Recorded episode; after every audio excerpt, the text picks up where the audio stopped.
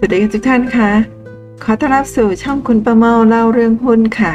วันนี้ตรงกับวันเสาร์ที่ 12 มิถุนายน 2564 ค่ะ ถอดรหัสตลาดหุ้น EP 10 ค่ะ ขอขอบคุณเว็บไซต์ Greed is Good นะคะสำหรับบทความ Trader Secret Code ถอดรหัสตลาดหุ้นตีแผ่จากห้องค้านะคะ โพสต์เมื่อวันที่ 20 เมษายน 2013 หรือ 2556 ค่ะ มาต่อกันที่ EP 10 กลวิธีขึ้นขายก่อนอ่อนซื้อกลับนะคะหุ้นเก่งกำไรทุกวันนี้ คุณอย่าคิดว่าหมูนะ เขาไม่ลากยาว ให้พวกคุณมากินเงินเข้าฟรีๆหรอก ถ้าคุณจะเก่งกำไร คุณต้องใช้ทฤษฎีปิงปอง คุณท่องไว้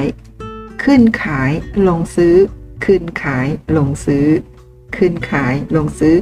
ขึ้นขายลงซื้อ เสียนหุ้นร้อยล้านท่านหนึ่ง เผยเคล็ดลับขึ้นขายก่อนอ่อนซื้อกลับให้ฟังทำไมเซียนหุ้นท่านนี้ถึงระบุว่าในอดีต หากเราซื้อหุ้นตัวไหนแล้วมันวิ่ง เราถือยาวได้เลย แต่เดี๋ยวนี้ขึ้นมาต้องขายแล้วค่อยรอรับใหม่ด้านล่าง เดี๋ยวไปดูกลวิธีของรายใหญ่พร้อมๆกันครับ ทุกวันนี้เขาพัฒนาแล้วครับ เขาใช้ทีมงาน เขาเอาเทรดเดอร์ที่เก่งกราฟ และเก่งจิตวิทยาการลงทุน มาทำหน้าที่แทนและทำแบบทีมพันธมิตร ไม่ใช่หุ้นใครหุ้นมันเหมือนก่อน หมดยกเท่าแก่ใช้แต่กำลังเงินแล้วครับ เพราะวิธีลากยาแบบเก่ามันใช้เงินเยอะไม่มีประสิทธิภาพ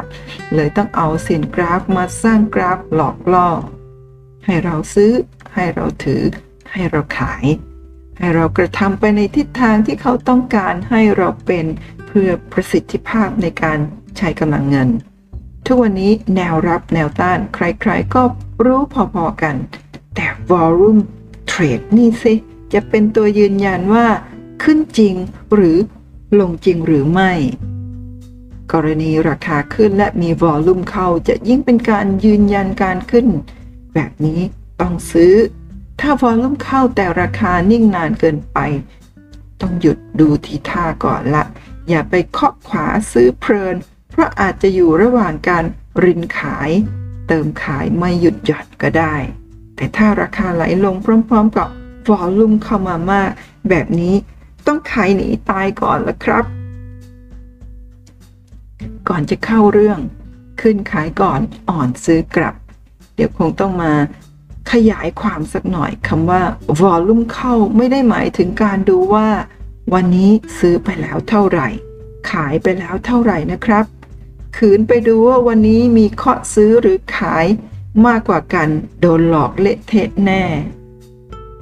คำว่า volume เข้าในที่นี้หมายถึง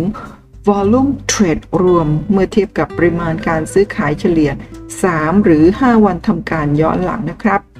ถ้า volume ไม่เข้า แปลว่า เขายังไม่มา มีแต่พวกเราซ้อยกันเอง ดังนั้น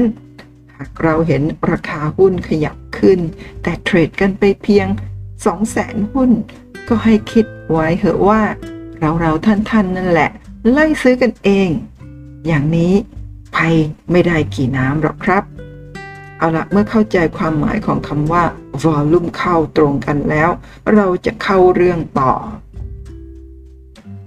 ในเมื่อทุกวันนี้เขาใช้กลวิธีขึ้นขายก่อนอ่อนซื้อกลับ ดังนั้น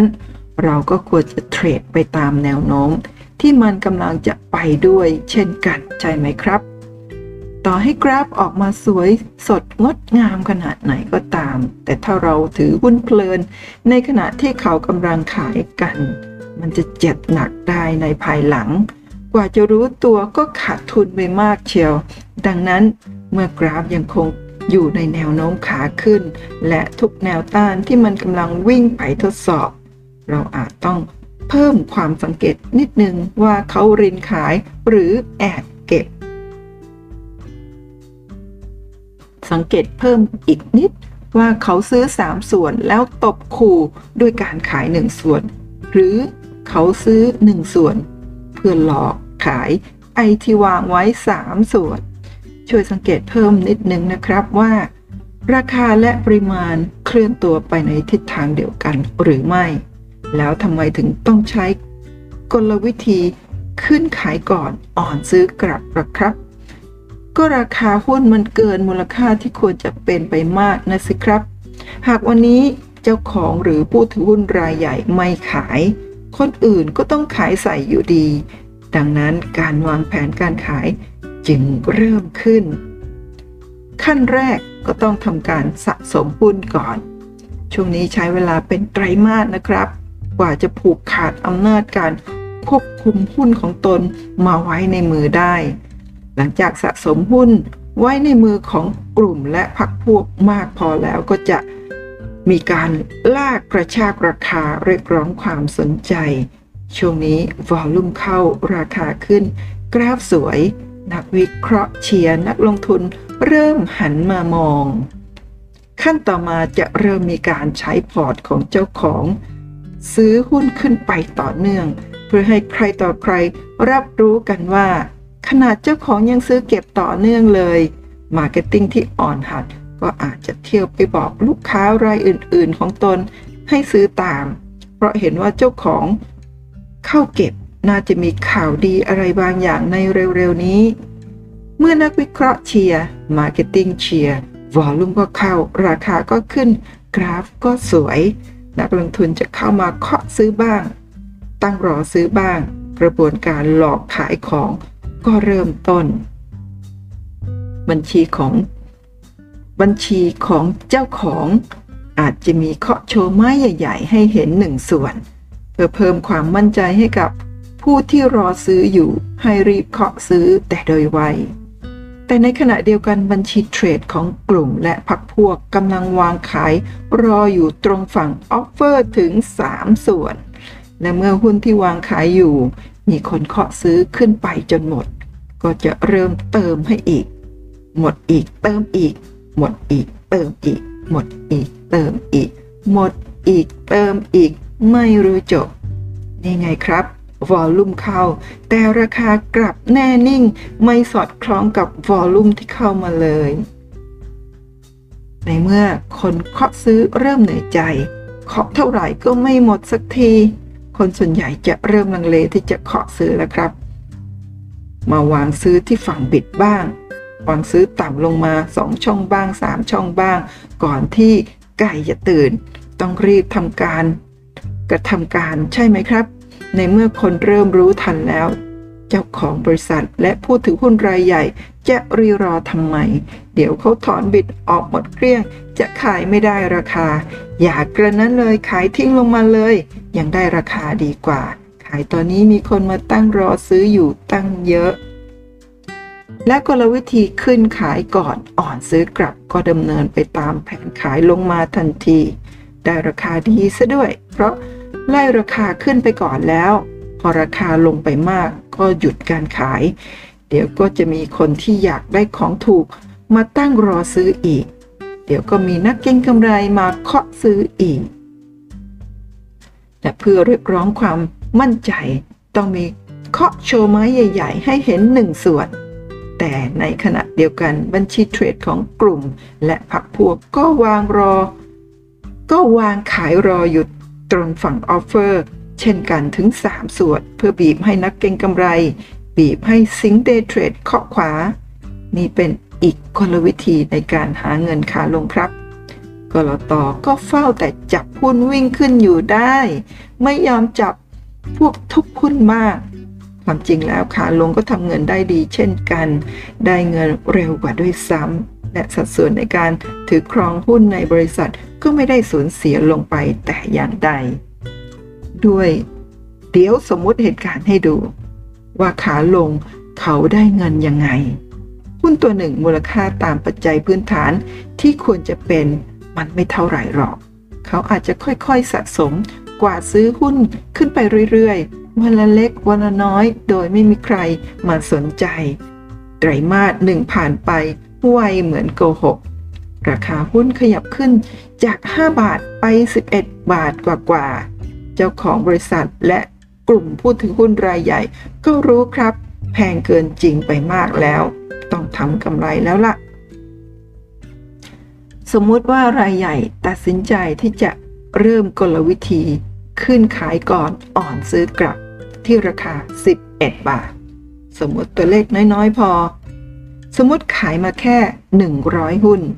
ก็จะได้เงินค่าขายกลับคืนมา 1,100 บาท พอตกลงมาที่ 8 บาท ซื้อคืน 100 หุ้นกลับ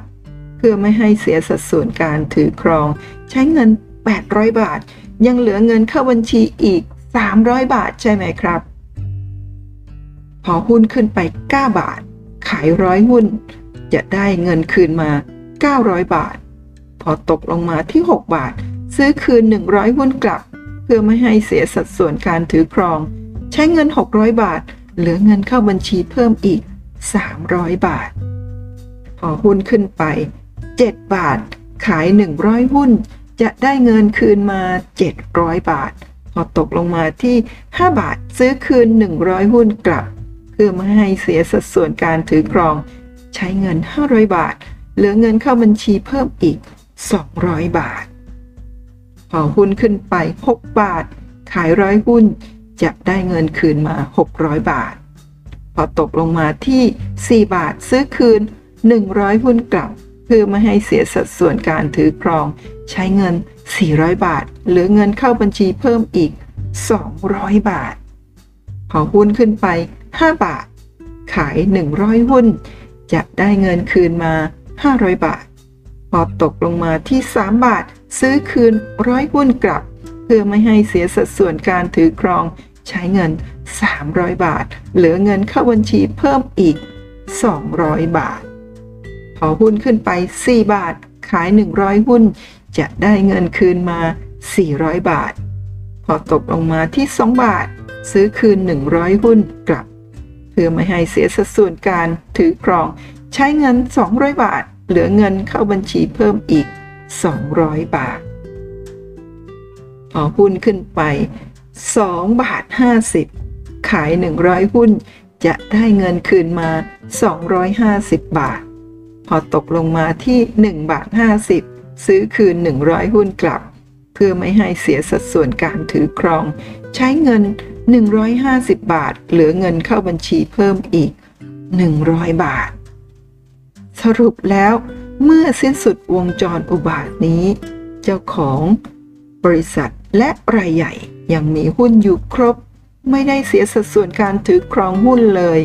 ไม่สูญเสียอำนาจการบริหารกิจการด้วย แถมยังได้เงินขาลงมาตลอดอีกต่างหาก